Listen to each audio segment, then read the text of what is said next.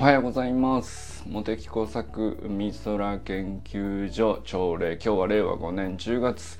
17日中村周平生誕43周年記念日。そしてスタンド FM、えー、中村周平の夜間学校1周年記念日ということでございます。おめでとうございます周平さん。いや周平さんも1周年だったんですね。あのー、これはまあもちろんね誕生日もおめでとうございますなんですけどスタンド FM1 年は俺の中では熱いな。あのー、周平さんがスタンド FM1 年やってるってあのあユジンさんおはようございます。周平さんがスタンド FM1 周年ですよ。これはね誕生日ももちろんめでたいんですけど俺すごいちょっと熱くなっちゃいましたね。なんかね。そして1年前にねあのー、第1回目っていうことでもうほんと恐る恐る上げてる配信があるんですけどで、まあ、自分の誕生日という区切りで、えー、お父さんお母さんに感謝を述べるみたいなね、まあ、そういう配信なんだけどあのー、どうだったっけ？最初限定公開だったんだっけ？どうでしたっけね？今公開になってんのかな？まあとにかくそのあここから来たのねっていうのをちょっと一回見てもらいたいですね。で俺全然違うと思うんですよ。その間違いなくうん中村周平ではあるんですけれどもあの今日の1周年経ってのね、えー声から伝わってくるものと1年前にほぼ同じ内容ですよなんか誕生日で、え、まあ、両親に感謝してっていうのとまあちょっと近況ぐらいの感じなんでねそのテーマ的には本当にぴったり同じことを話してるんだけどまるで違うんですよ。うん、これは何て言うか単純に成長とか上手くなったとか、えー、スキルがうんぬんとかそういうことじゃないんだよな。なんですかね。あのいやでもこれは何て言うかおめでとうございますがこんなにふさわしい瞬間というかねああここまで来たんですねっていういや本当そんな感じそんな感じになりましたね。うん感慨深いっすこれはなんか僕自身もさついこの間ね自分のオンラインサロンが開設1周年みたいな感じでオフ会で祝っていただいたりしたから、まあ、それはそれでね本当によくここまで来たのみたいなのあるんですけどなんだったら自分のオンラインサロン1周年より感慨深いかもしれないですね。周平さんの スタイフ開始から1周年。いや、熱いわ。熱いです俺の中で。めちゃくちゃ。あのー、みんなに全部聞き直してほしい。シュチャンネル。いやだって全然違うからね。あの周平さん自身あんまりどれぐらい自覚してるかってあのまあ本人ってなかなか気づかないもんかもしれないけど全然違うっすよ。うん、なんていうのかな。まあ声のトーンとかも違いますけどそれだけじゃないんだよね。なんていうかもう完全に内面でも相当こういう変化あったんだろうなっていうのが全部声に出てる気がしますね。まあそれ僕らは裏の文脈いろいろ共有できてるからね。あのまあ筋トレ始めてこれぐらい仕上がってるとかさ。あのまあそういうのもあの一個の要素なんでそれだけじゃないけどそれも関係してるよねっていう要素の集合体がねその声に出てんですよね。それを感じ取れるのは一緒にサロンの中で過ごしてきたからだと思うんですけどだからあのあかねさんがさ周平さんにねフェイスブックで「おめでとうございます」って言ってて「あの森本家一同周平さんが大好きです」って書いてて俺 もちょっと な何この熱いものは？何ですか？俺の今このここにある感情よくわかんねえですけども。感慨深いといえばそうなんですかね。でもなんか今まであんまり味わったことないですよね。いや森本家大好きなんだろうなって分かってんだよ。で分かってることを誕生日の日にあえてうんまあなんていうか 言っただけじゃんねっていう。おめでとうのタイミングだからあの周平さんおめでとうございます。森本家一同周平さんが大好きです。いや分かりきってることなんだよ。でもそれを言ってるのを見た時に俺もうめちゃくちゃ熱くなっちゃって。いや何と言っていいか分かんないですけどもまあおめでとうございますですね。何と言っていいか分かんないじゃない。分かってる分かりきってる。おめでとうございますと言えばいいんですね。えー、あと森本のねストーリーズ見ました。いやすごいよね善くんのね。200何本ですか。どこまで走るんですかあの人は。そしてなんかあかねさんのさラスト3536ってカウントしているところにさ必死に駆け込んでくる善くんのね。いやーなんかこれを正しく生きるってこういうことだなっていう、朝6時からさ正しく生きるとはこういう姿だなと思いますよね。そしてその次のストーリーズのオチがもう最高であ川明さんおはようございます。あのカン君がまだ朝だから朝早いからちょっと眠かったんだよね。座ったまま寝ちゃってんだけどもあのキッチンでね座ったまま寝ちゃってるっていう、まあ、それを瞑想と称するあの茜さんのね ところ。謎の瞑想に入っておりますとかって。いやいやそんなん取るなよと。取ってあげるなよと。めちゃくちゃ笑っちゃったよね。いやまあでもだから善くんがさ全力でさ206本とか走りきってる後のあのー、3枚目のオチとしても完璧やなと思って。もうちょっと参参りましたね。いやもういいもの見せ見させてもらいましたよ。本当に。えー、そして奈くんがね、えー、今日はあの朝礼じゃなくて夜のセミナーをやってくれるということでですねめちゃくちゃ楽しみにしております。あのなんとセミナーのタイトルはですねチャット GPT と。来ましたこれね。なんとついに我がサロン内でもですねチャット GPT のオンラインセミナー開催と。これ第1回熱いんじゃないですか？ちょいちょい皆さんそれぞれ使ってると思うんですけどあの周平さんもねブログ書くのにちょっと要約とかいいテーマだしとかっていうので使ってたしまあな直くんはね卒論とか修論とかのあのまとめとか提案とかそういう中でかなり活用してる方ですよね。であとはなんだっけ清水さんとかもこうやってみたらこういうふうに返ってきたよみたいなあのちょっと茶化し気味の 使い方でしたけどね まあなんか結構ちょこちょこねあのー、ていうかな触りはしている人何かいるいるじゃないですかまああとゆかさんはねもうガチで仕事でもコーチングの仕事でも使ってらっしゃるんでしょうし、まあ、コーチングなんて最高に向いてますよねチャット GPT はね。うん、なんか要するにまあ自分がちょっとクライアントに仮想的になったとして、まあ、こういう悩みを持っています。あなたは優秀なコーチだとしてうん。このクライアントにどのような提案をしますかとかっていうふうにあの投げかけるとですねかなりもっともらしいこと返し返してきますからねしかもなんか世の中にはこういろいろなコーチングのフレームワークってあの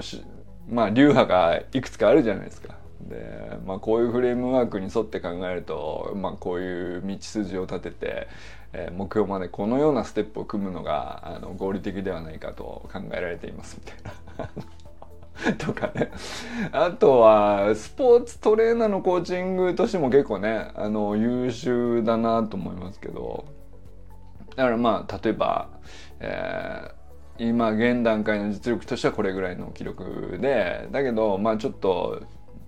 まあ例えばね怪我があって、えー、右ふくらはぎのこの辺の部分に痛みがあって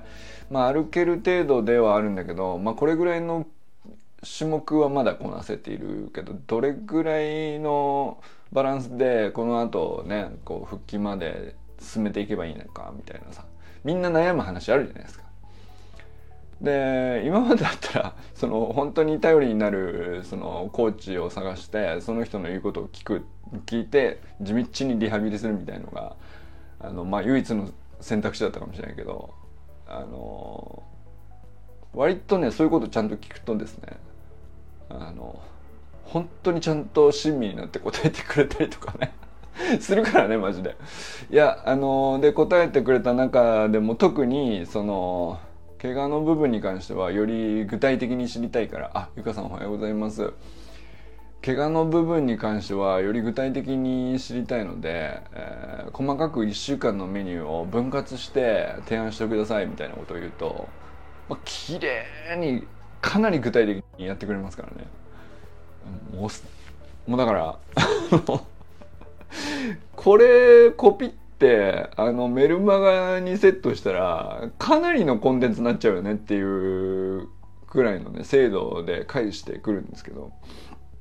まあだけどそれもこれもねやっぱり要するに聞き手がどのように問いかけを設定するかっていうところで勝負が結構決まるんですよね。あとは返してきた答えに対して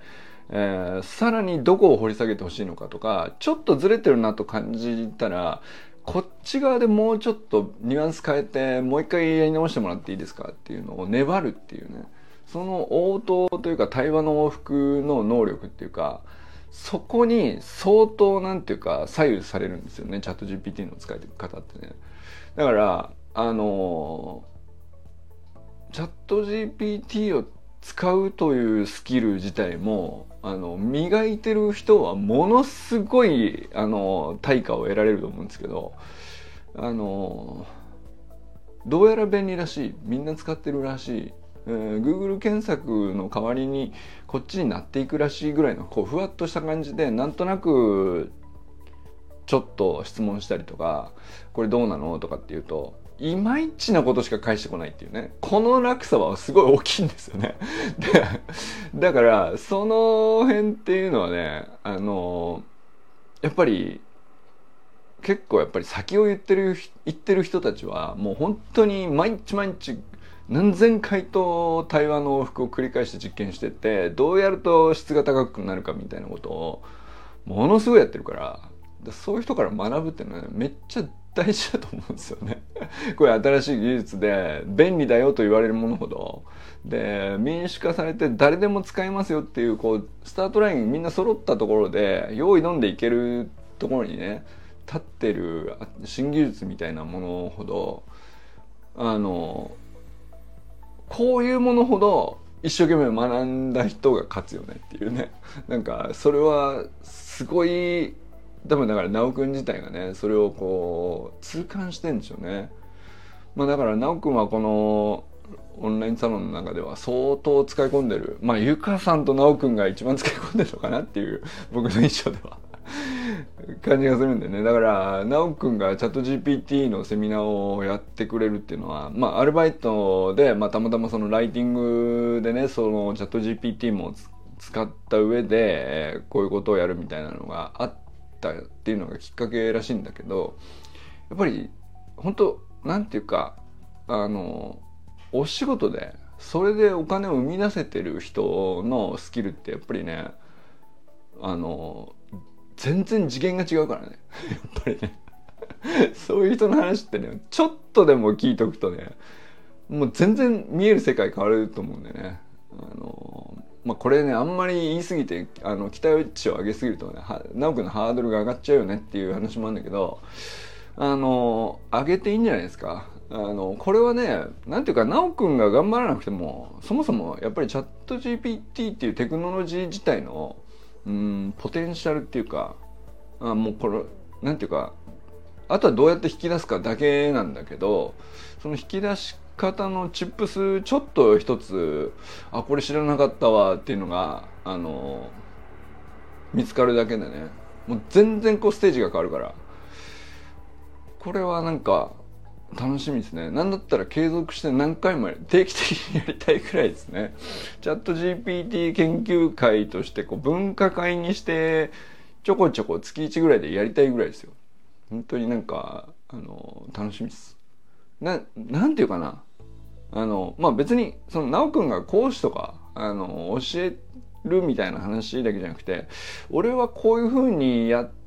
てるんだけどだいこの時にはなんかこういうふうに帰ってきたんだよねっていう。でどうやらこのあの設定というかこのように問いかけるとこういうふうに返ってくる癖があるねみたいな話を、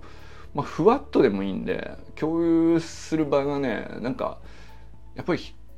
一人で閉じこもっちゃうとねあのそれだけでも便利だから基本的にそうなっていくと思うんだけどみんなね普通の人は。23人でも集まっってちょこちょこ共有してたら全然違うと思うんですよね。っていうぐらい僕は今熱くなってます。チャット GPT セミナーをなおくんがやってくれるっていうことにね。あのー、だからそのこの講師素晴らしいからこの人についていこうみたいな世界ではないと思うんですよね。もうこういうやつになってくると。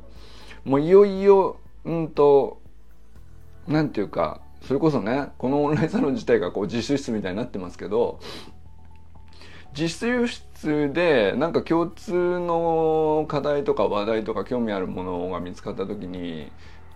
ちょっと定期的にみんなでワイワイやろうぜが一番こうなんていうか価値を生み出すテーマは何だったらチャット GPT の対話術っていうか彼に何を聞いてあげたらいいんだろうっていう。でどのように対話を続けていくと彼の頭が良くなっていくのかっていうまあ頭が良くなっていくっていうのも要するにより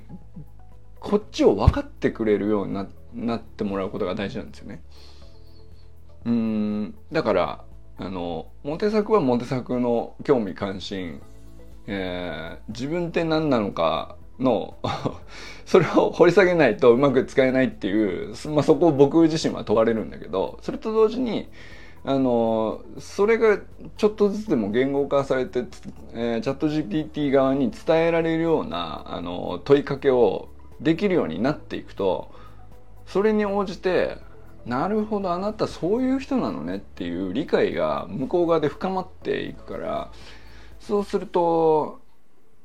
より何て言うかな僕が全く見えてなかったけど、えー、まあインサイトっていう言い方がいいのかもしれないです全く見えてなかったんだけど言われてみれば一番欲しかったやつみたいなことがあって大体その一番欲しいやつはそれじゃん大体ね。あの言語化できてるんだったらまだその手段をあとはどうやって選べばいいかとかあのどれぐらい時間かければいいかとかそれ次第では手に届くかなってまあイメージつくかもしれないですけどそもそも見えてないんですよ自分今の自分には。だけど本当に潜在的によくよく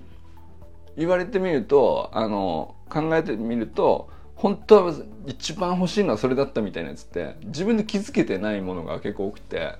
でそのなんていうか潜在的なインサイトみたいなものを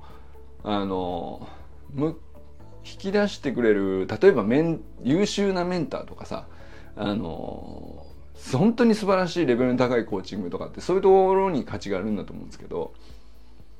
まあなんだったらそれを専属で できる可能性があるテクノロジーだと思うんですよね。うん、しかもかなりこうなんていうか確率的なセオリーに基づいてやってるっていうよりは、えーまあ、使ってるユーザー僕自身に対してパーソナライズされるっていうかまあモテ作そういう背景でそういうふうに生きてきてそういう哲学が現時点であってでどこに行きたいとなんとなく描いてるんだったら見えてないみたいだけどどどうやらむしろこっちなんじゃないのみたいなことをねあの本当は分かってくれるのはあのそういう新しい人工知能のテクノロジーみたいなのが一番こうなんていうかフィットする領域なのかもしれないですね。って思ったりしてますね。はい。えー、ということで ということで、なおくんよろしく。はい、そしてあとは何だっけえっとあ安倍由紀香さんがですねまたあのモテ作コンサルお申し込みいただきましてありがとうございます本当に楽しみにしますまあだからこれもねなんかそのえー、似たような話かもしれないですねあのまあ由香さんこうもう3回4回ぐらいね使っててくれてるんですけどだから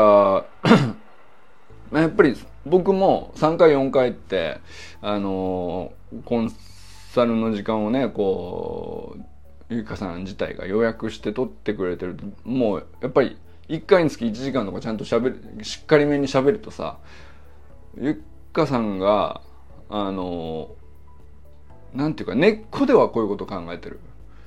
だからあの表に見えてるこういう行動っていうのはそれに裏打ちされて実際にはやってるんですっていうそのつながりがあの、まあ、実際にはあるわけですけどこれ裏と表っていうわけじゃなくて別に隠してる話じゃなくて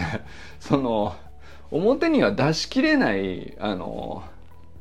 なんていうかゆっくり時間とって喋らないと出てこない言葉っていうか本当のところっていうのはよくよく振り返るととあの辺まで遡ってあそこから来てんだみたいなのってあの1対1で喋った時になんとなくこうその2人の間に言葉が降りてくるみたいな。あおはようございます。清水さんおはようございます。川明さんおはようございます。えー、あゆかさんラボチームぜひ入ってください。もう今夜ね何時からなのかちょっとね分かんないですけど。昨年昨日来年の全日本マスターズ日程でバードちゃんに大嘘つかれて笑った なるほどまあまあまあまあ嘘はつくよ。これはね、あの、なんていうかな。あの、より人間っぽいので、あ、診察行ってらっしゃいません。人間っぽいんで、あの正解を求めると苦しくなるんですよね、やっぱりね。人間って嘘つくじゃないですか、本来。もう散々ついてきましたけどね。嘘ついてたりとかあの思い違いで間違ってたりとかまあ人間ってそういうもんじゃないですかいろんな間違いを良かれと思ってたりまあ悪意があったりする場合もあるかもしれないけど、まあ、いずれにしても間違ったことをあの膨大に口にしてるんですよね人に言われたことに対してこう返すっていう時に、まあ、ついついついちゃうそのあの自分自己保身の嘘もあるし、えー、とそういうのじゃなくてあの本当に正しいと思って答えたことが完全に嘘だったとかそれいっぱいあるじゃないですか。でそれがそれがねあの AI ってやっぱりそういう要素が結構あるんですよね。あのそういう人なんていうかそういうものがこう過去のウェブ上のコンテンツにバーッと全部載ってるわけだよ。だからブログの記事でも何でもそうなんですけど。でそういうものを元にしてるからそういう人間の書いた生々しいこう言葉たちを全部元にして大体こうこ聞かれたらこう答える確率が高いよっていう確率論で回答を作ってるから。まあ大体の人間はこう答えるよって言ってるだけなんであのー、まあ分野によってはねあのかなり高い確率で正解である場合もあるけどあの何パーセントかの確率では嘘混じるんですよね。それするとだから正解か不正解かみたいな問いかけの仕方をしてしまうとあのまあ そういう問いを立てた側に問題ありっていうふうにあの言われちゃうんだよね。そんなふうに言わないでよと。人工知能っつってすごそうだから使ったのにと。あの頼りにしてたのにという。なるんだけど、まあ、こっちはそう思うけどね。あのいやよくあります。よくありますけどそこじゃないのよ。やっぱり。あの考え方とかものの見方とか提案とかあ正解不正解じゃないやつね。うん視点をこう自分で広げるにはどういう方法があるかとか試してみようと思うんだけどどうかなっていうその相本当にコンサルですよね。コンサルに近いです。うん、だからその詳しい数値を聞いてもダメだし日程を聞くのもダメだし、えー、まあだから何だったら数学の問題でもあんまり良くないよね。基本的にはあんまり得意じゃなさそうですよね。だけど、えーえー、何でしょうね。習慣化においてこういうことで困ってますとか相談に乗ってもらっていいですかみたいな。あお仕事行ってらっしゃいませ。相談乗ってもらっていいですかがいいですよね、うん、でだんだんこうこっちのことを分かってもらってくるとあの自分が見えてくるみたいな。そうそう。でまあゆきかさんのねコンサルを あの予約いただいたんですけどだからまああのゆきかさんも何度もコンサル時間をこう予約いただいていると、まあ、僕の中でもさあのあ根っこではこういうこと考えてるんだ。で前回からあのこういう変化があってだからああいう行動に出たんですねっていうのを、まあ、僕の中でもこう蓄積があるからなんていうかよりゆきかさんにのあの、まあ、イシューっていうか課題っていうかそういうものに僕自身がこうちょっとずつパーソナライズされてなんていうかよりこう解像度高くゆきかさんを見れてる感じはあるんですよね。だからそれがねなんかまたさらにこうくっきりするんだと思うと僕自身かすごく楽しみだしね。なんかそれは何ていうか奈くんの今日のチャット GPT セミナーとなんかすごく共通するものを感じたりしてますよね。はい。ということで、えー、佐藤ひろみさんおはようございます。川明宏さんおはようございます。安倍ゆきかさんおはようございます。小山愛さんおはようございます。佐藤直君おはようございます。山田友人さんおはようございます。中村修平さん誕生日おめでとうございます。そしてスタンド FM 開始1周年。本当に素晴らしいです。おめでとうございます。えー、寺石ゆかさんおはようございます。清水信之さんおはようございます。えー、山本健太さんおはようございます。森本あかねさん善くんかんくんおはようございます。夏塚森忠さんおはようございます。ということでね今日は皆様どなたと笑いますでしょうか。今日も良き一日をお過ごしください。ゆかさんありがとうございます。ゆうじんさんありがとうございます、えー、清水さんありがとうございます。川きろさんありがとうございます。じゃあね